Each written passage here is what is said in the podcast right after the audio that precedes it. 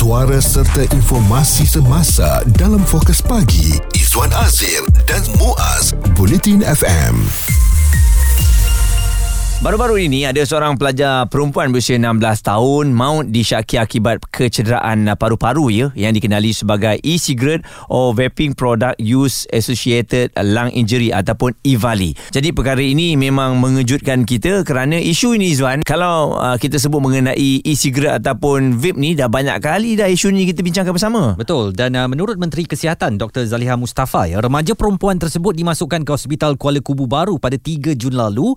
Beliau mengadu sakit perut dan sesak nafas sebelum dipindahkan ke Hospital Selayang keesokan harinya. Bagaimanapun, tahap kesihatan remaja terbabit semakin merosot. Pada 5 Jun, keadaan pelajar perempuan itu makin memburuk dan diresusitasi dalam tempoh 50 minit namun meninggal dunia pada hari yang sama dan hasil siasatan mendapati remaja perempuan ini tidak mempunyai sejarah penyakit namun punya sejarah menghisap vape selama 3 tahun. Mm-mm. Jadi kalau kita lihat pun ya ini dapatan dan juga yang telah pun dikongsikan oleh Ketua Pengarah Kesihatan Dr. Muhammad Razi Abu Hassan yang mengatakan penggunaan rokok elektronik ataupun vape di kalangan remaja berusia 13 hingga 17 tahun meningkat kepada 14.9% dalam tempoh 5 tahun kebelakangan ini dan tambahnya lagi ini menerusi tinjauan kesihatan dan mobiliti kebangsaan kadarnya meningkat daripada 9. 9.8% pada 2017 dan lebih membimbangkan peningkatan ketara turut membabitkan remaja perempuan. Dan remaja perempuan pula uh, meningkat ya dari 2.8%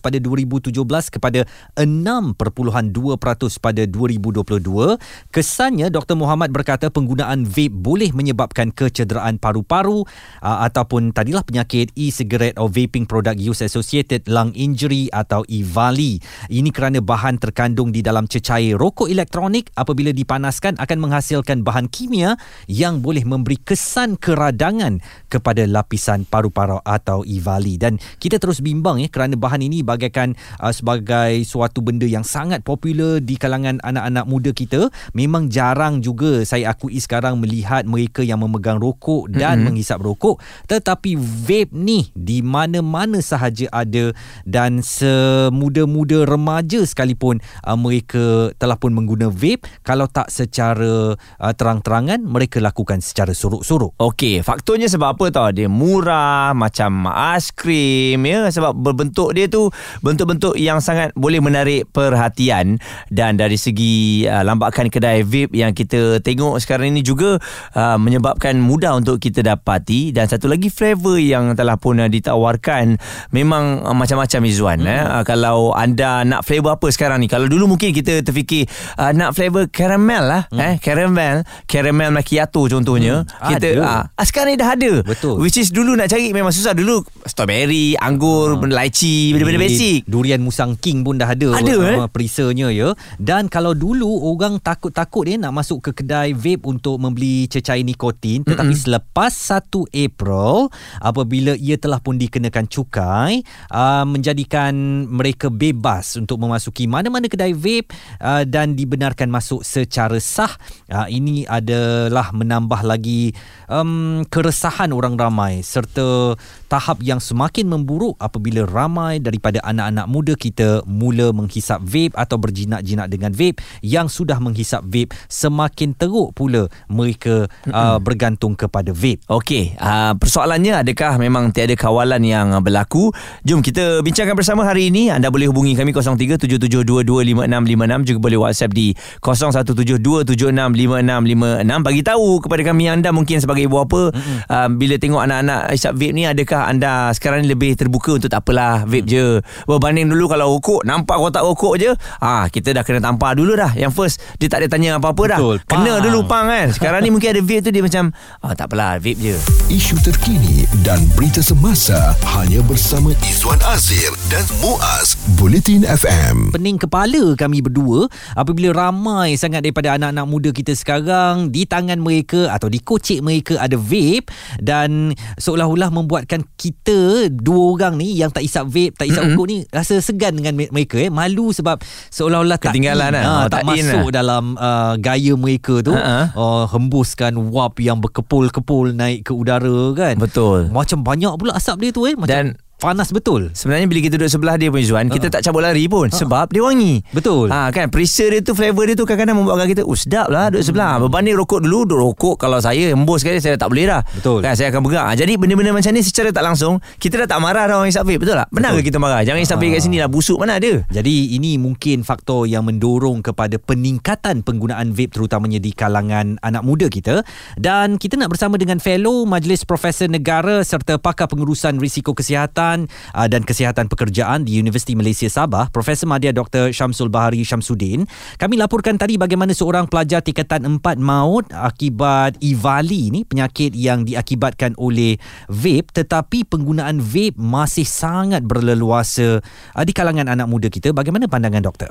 bercerita pasal tentang uh, vape atau rokok elektronik ni uh, dia me- me- seolah-olah satu macam satu fenomena baru ya selepas uh, kita masih lagi bergelumang ya dengan isu uh, larangan merokok.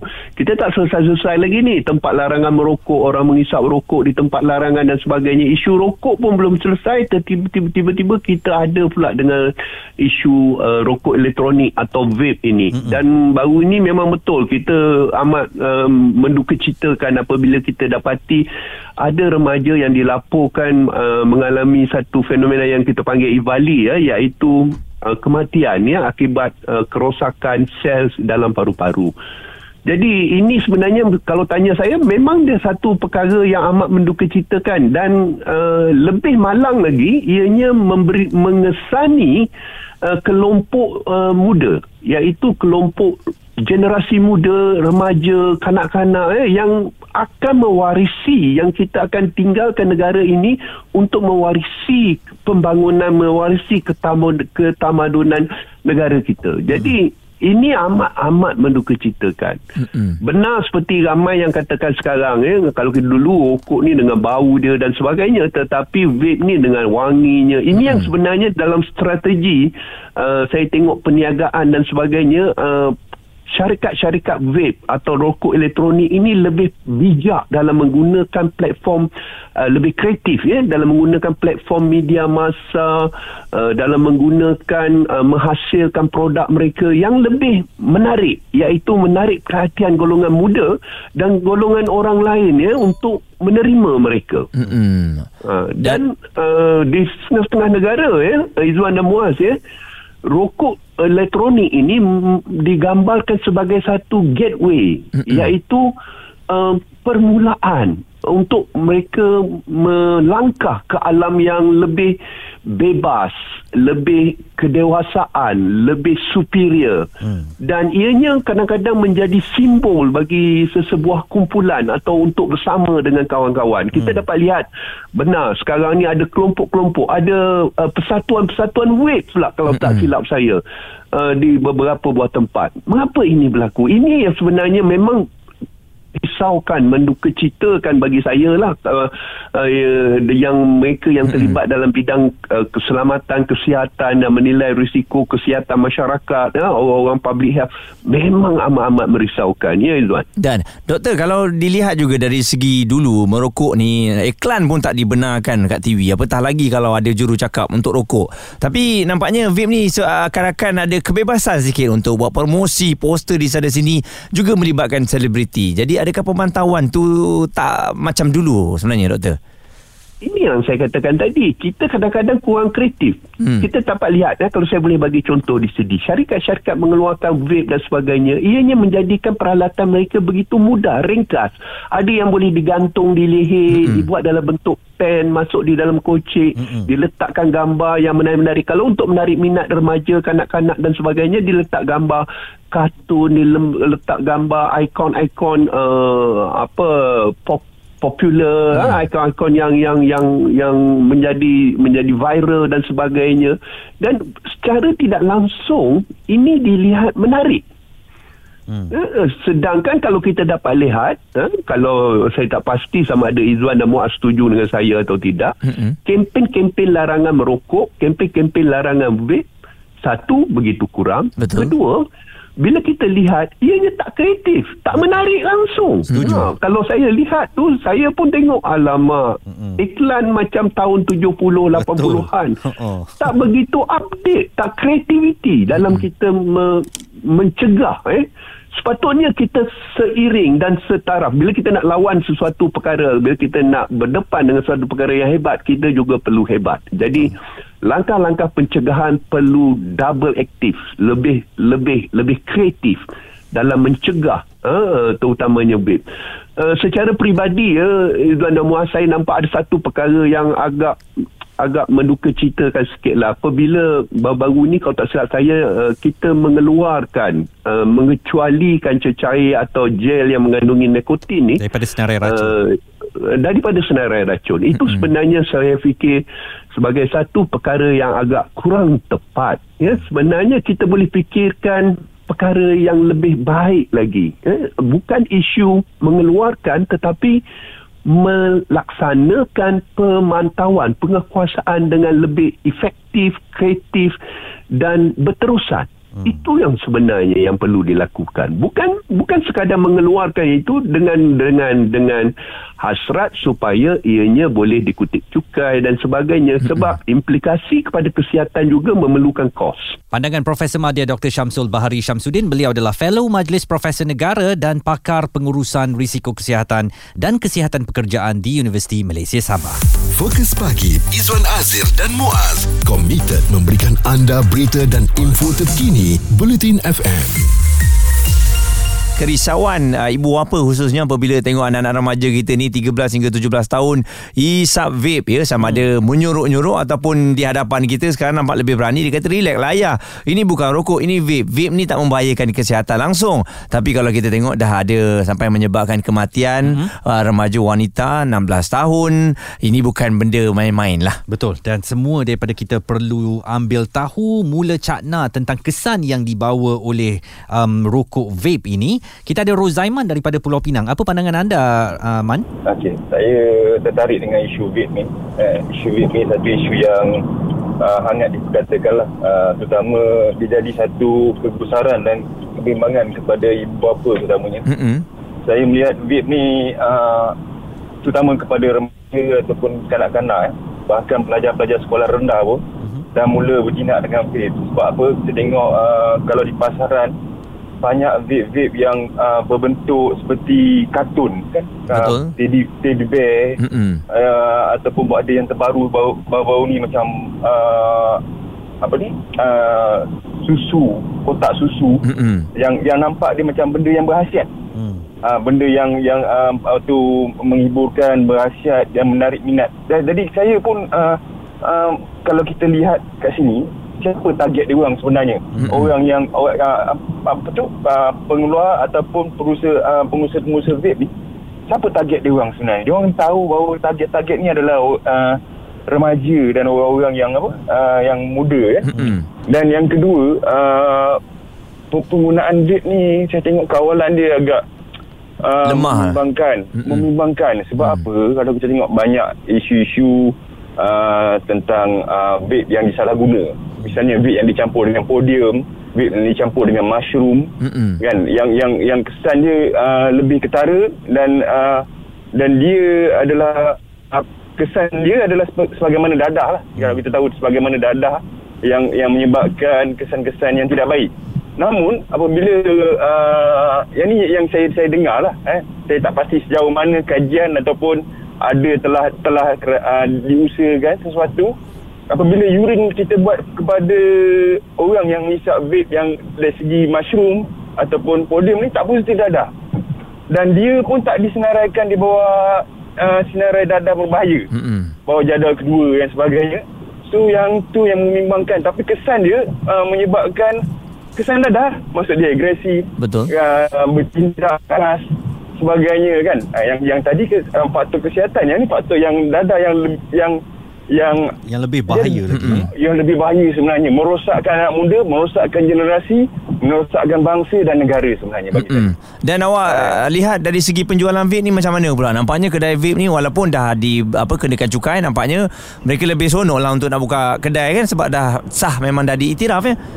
Ya betul. Dia, dia ni dia, dia dah, dah benda ni uh, mudah, mudah dan dan uh, apa ni dia tak ada tak ada had uh, sesiapa pun yang yang boleh kalau rokok kita nampak benda tu terlarang kan Hmm. benda tu vape ni satu lagi dia uh, macam saya kata bentuk-bentuk yang yang yang uh, yang menarik perhatian dan mudah untuk menyuruh kadang-kadang cikgu pun tak terfikir bentuk pendrive Hmm, ingat bawa pendrive pergi ingat bawa pendrive pergi sekolah Mm-mm. kan ah dia macam rokok mungkin dulu kita um, kita akan nakal dulu kan oh, sungkuk apa uh, Ha, ha. nyuruk dekat songkok Ha, ha. nyuruk dekat stokin ha. tapi ni tak payah nyuruk dah Hmm. kan dan dia kalau kita beli keluar jalan pun kadang itulah penguatkuasaan uh, saya tak pasti tapi bagi saya lah bagi saya eh ni pendapat saya Mm-mm. uh, manusia dia dia hidup manusia ni ada fitrah dia Hmm. dan dia perlu satu undang-undang yang jelas pedoman maksud kita kita ada pedoman kita ada undang-undang manusia dia memang perlukan pedoman dan undang-undang kalau Hmm. dibiarkan dia akan menyebabkan huru-hara ha, dia Hmm, orang saya akan makin hanyut eh kalau dibiarkan. makin makin hanyut. Satu contoh, satu contoh. Boleh ada masa sikit eh. Mm-mm. Satu contoh uh, banjir di Kelantan. Misalnya lah banjir di Kelantan contoh. Tanpa tanpa perundangan eh. Manusia dah ada perundangan. Tiba-tiba banjir di Kelantan uh, semua orang uh, loss dari segi perundangan uh, orang masuk pasar raya ambil barang. Mm-mm. Kan Eh, Saya tak sebut pasal raya mana Orang diserbu macam benda tu halal Hmm. Kan Manusia ni ah, dia, dah, Padahal kita dah wujud dalam Dah memang undang-undang diperlukan ah, Jadi undang-undang tu kena kena ada Kena ada ah, Dan kena lihat balik kesan dia Mm-mm. kan kita tak kita tak jangan jangan pandang kepada keuntungan uh, tak pasti uh, uh, mungkin ada cukai keuntungan kepada tapi kesan dia kepada negara pun ada Ya. Baik. Penjelasan daripada Rozaiman di Pulau Pinang. Pendapat, komen serta perbincangan fokus pagi. Izwan Azir dan Muaz Bulletin FM. kita memperkatakan tentang kenapa agaknya anak-anak muda kita ni mm memang dah uh, tersangkut dan bagaikan macam suatu kebiasaan yang normal di kalangan mereka untuk menghisap vape. Uh, lebih macho katanya lebih senang untuk memikat wanita. Dan jangan kata di pihak lelaki saja ya. Di pihak wanita pun ramai saja yang dalam kocik mereka tu ada vape. Lebih kekinian lah dan lebih uh, merasa Nampak hidup cool lah. nampak cool nampak moden nampak Ha-ha. bandar sikit ya Dan saya ni sebenarnya rasa rasa tak keruan apabila di stesen bas nampak um, pelajar-pelajar yang pakai baju sekolah, hisap vape, Hmm. sembuh asap dengan penuh kenikmatan eh. Saya tak tahu sampai kat situ ni nak kena sound ke ataupun ini dah kebiasaan untuk saya. Ah, dan ah kan? Kalau saya pula ma- minum di mana-mana kafe eh, Ha. ayunya wanita meja Ha. seberang tu ya macam Ya, ya, Allah, betul. Cantik dia. Dah berpunya ke belum eh? Mm-mm. Cuci mata macam uh, indahnya kejadian tuan. Sekali. Lima saat dia keluarkan vape dia Hmm. hisap vape memang Habis. potong weh. Potong, potong, eh. Macam potong. Tapi Sekian. benda tu dah jadi biasa. ha, sebab tu kita bawa ke isu ini. Encik Ahmad kita, dia kata dia seorang penghisap vape. Berapa lama dah Ahmad? Okey, uh, saya dah uh, mengisap vape ni tahun 2014. Ui lama.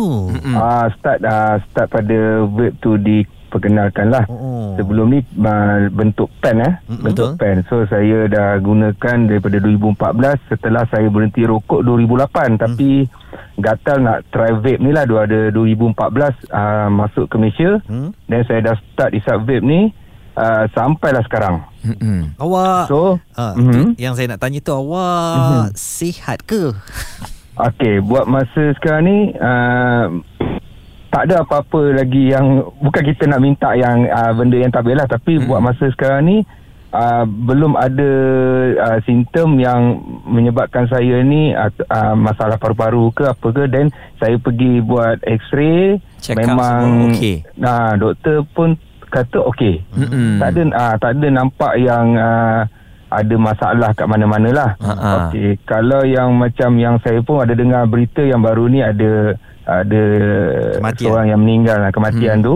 Okey, kebanyakan yang sekarang ni yang saya nampak yang saya tengok sekarang ni adalah uh, flavor yang mengandungi uh, dadah ni. Hmm. Hmm. Okey, macam dekat um, uh, Amerika kalau tak salah saya uh, yang banyak ratusan orang yang meninggal tu disebabkan adalah uh, kandungan dadah yang mereka ambil. Oh. Hmm. Kita bukan nak menuduh lah. Tapi maknanya Ha, betul. uh, Apabila flavor tu Ada kandungan dadah Dia lebih Betul. Membawa bahaya eh Betul sebabnya dia lebih uh, teruk daripada yang Isap dadah cara- yang biasa uh, Maksudnya kalau guna bakar atas lilin tu eh. Ya betul Kat Malaysia ada ada Sebab- ke Ahmad?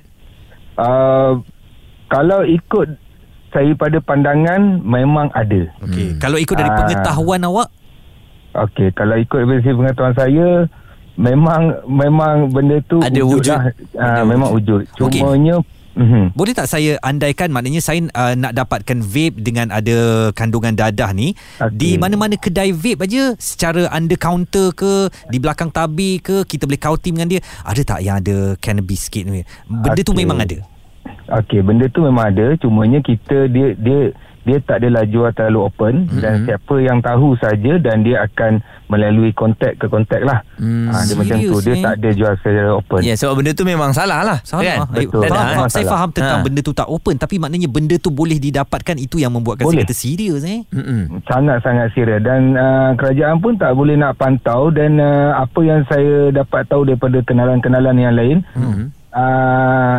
apabila urin Uh-huh. Tak sangkut jadi Ah, mereka ni lebih lebih cenderung lah benda tu Lebih- Sonok lah Lebih Lebih berani lah. lah lebih kan seronok Ah, Mak, sebab- dan maknanya satu lagi sekarang Ahmad Banyak pula Mhm. soalan Aku Ah, dah dah tanya ada hisap vape. So ada hisap vape.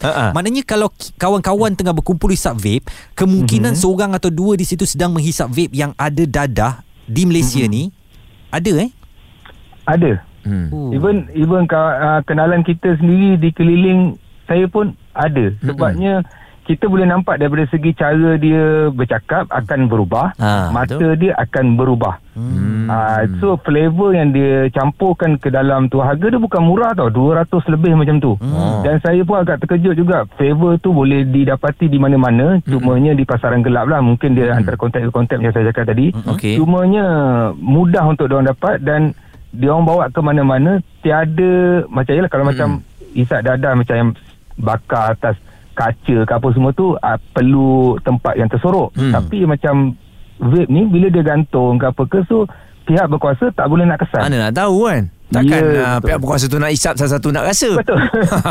Kan Betul. itu saya rasa Ah. pemantauan di kedai Bermula di kedai vape ni pun Dah kena ada dah sebenarnya ni Kena Betul. buat-buat check juga kan Jangan diberikan Saya- kebebasan sepenuhnya Betul, saya pun uh, mengharap sangat sebenarnya kerajaan dapat pantau daripada segi uh, penjualan vape ni. Mm-mm. Sepatutnya uh, lesen yang dikeluarkan oleh PBT ni adalah uh, elektronik. Mm-hmm. Cumanya yang saya pernah tegur di restoran Mamak, ada juga jual flavor-flavor tu. Hmm. Uh, yang disposable punya. Jadi lesen yang di, di, dikeluarkan untuk kedai makan restoran tu adalah uh, pengendali makanan. Mm-mm. Tapi di kaunter dia Betul, ada, flavor-flavor ni. Ya. Tapi itulah macam mana Ya. kerajaan nak buat semakan ataupun pemantauan ni apabila ianya telah pun dikeluarkan daripada akta dadah kan. Mm-mm. Atau Betul. uh, jadi um, maknanya perlu melihat semula dan perlu menilai kembali betapa mudahnya rakyat uh, boleh mendapatkan bahan dadah di dalam vape ini yang sebenarnya kita takut nanti boleh mengganggu kesejahteraan masyarakat eh. Betul. Satu pendedahan ah, daripada Encik Ahmad sendiri Mm-mm. uh, Kita harapkan ini adalah permulaan untuk perbincangan secara terbuka Betul. Dan manalah tahu ia viral eh, Dan benda-benda macam ni kena viral Ha-ha. Baru ada apa tindakan drastik yang akan dilakukan Ini satu pendedahan yang sebenarnya membimbangkan kita ya. Jadi tolong jangan bersikap terlalu terbuka terutamanya dengan anak-anak kita kalau mereka hisap vape tu tak apalah bang. Hmm. Cuma vape aja bukannya rokok kan. Vape sekarang boleh mengandungi dadah dan dadah itu boleh diperolehi secara under table ataupun contact to contact daripada banyak kedai uh, penyedia vape sekarang. Suara serta informasi semasa dalam Fokus Pagi Izwan Azir dan Muaz Bulletin FM. Peningkatan uh, yang hisap vape ini uh, terutamanya di golongan uh, remaja amat uh, membahayakan dan juga menakutkan kita. Oleh kerana satu pemantauan mungkin uh, tak ada. Dan yang kedua uh, mereka boleh beli di mana-mana saja uh, yang ada jual. Dan yang ketiga harganya murah. Mak ayah bagi duit belanja sekolah pun dia dah boleh beli vape. Bagaimanapun uh, baru-baru ini seorang pelajar perempuan berusia 16 tahun maut disyaki akibat uh, penyakit kecederaan paru-paru dikenali sebagai e-cigarette or vaping product use associated lung injury atau EVALI dan ini mungkin trigger kepada suatu kesedaran bahawa sebenarnya vape bukan gantian kepada rokok dan boleh menghadirkan masalahnya yang tersendiri. Kita ada Zul daripada Perai Pulau Pinang. Uh, macam mana hang punya pandangan ni Zul? Ya, saya punya pandangan memang saya belum bangkang betul-betul lah dia orang hisap weed ni. Hmm. Kadang-kadang budak-budak sekolah saya tengok sekolah menengah mengembut sebelum nak masuk sekolah tengok mengembut dah. Hmm, macam syarat lah sebelum sebelum Ha. kena tak boleh hisap ni kita kasih balon dulu puas-puas no. Oh, lepas tu saya apa pun saya tanya apa saya macam mana hang pi sekolah hang bawa tu. Dia Hmm, kata dalam stokin dia kata. Oh, Oh. dalam stokin dia letak nah. Dulu dalam stokin beri standar dia kata dia kena dulu. Dia tak Oh. boleh hidang dia kata. Hmm, tu dia cerita daripada dunia sekolah no. Ah, saya tengok mata merata budak-budak dia orang kadang-kadang pergi beli beli senang dapat. Dia orang jual, orang jual nak untung aja. Hmm.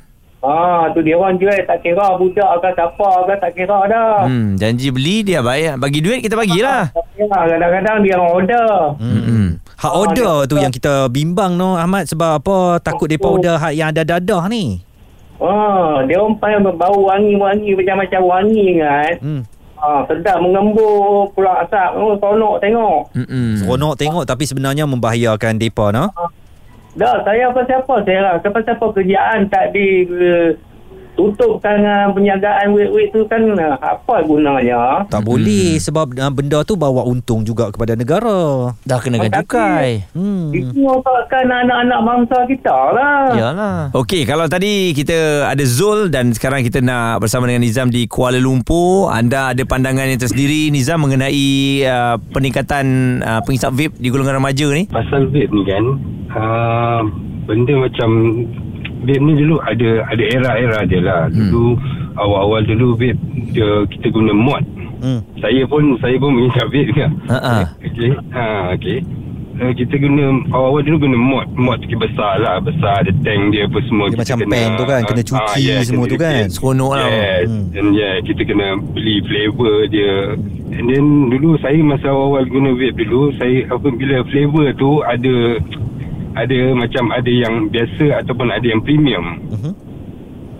Okey, yang macam kalau macam yang premium masa dulu saya ingatkan premium sebab dia imported punya flavor ke apa.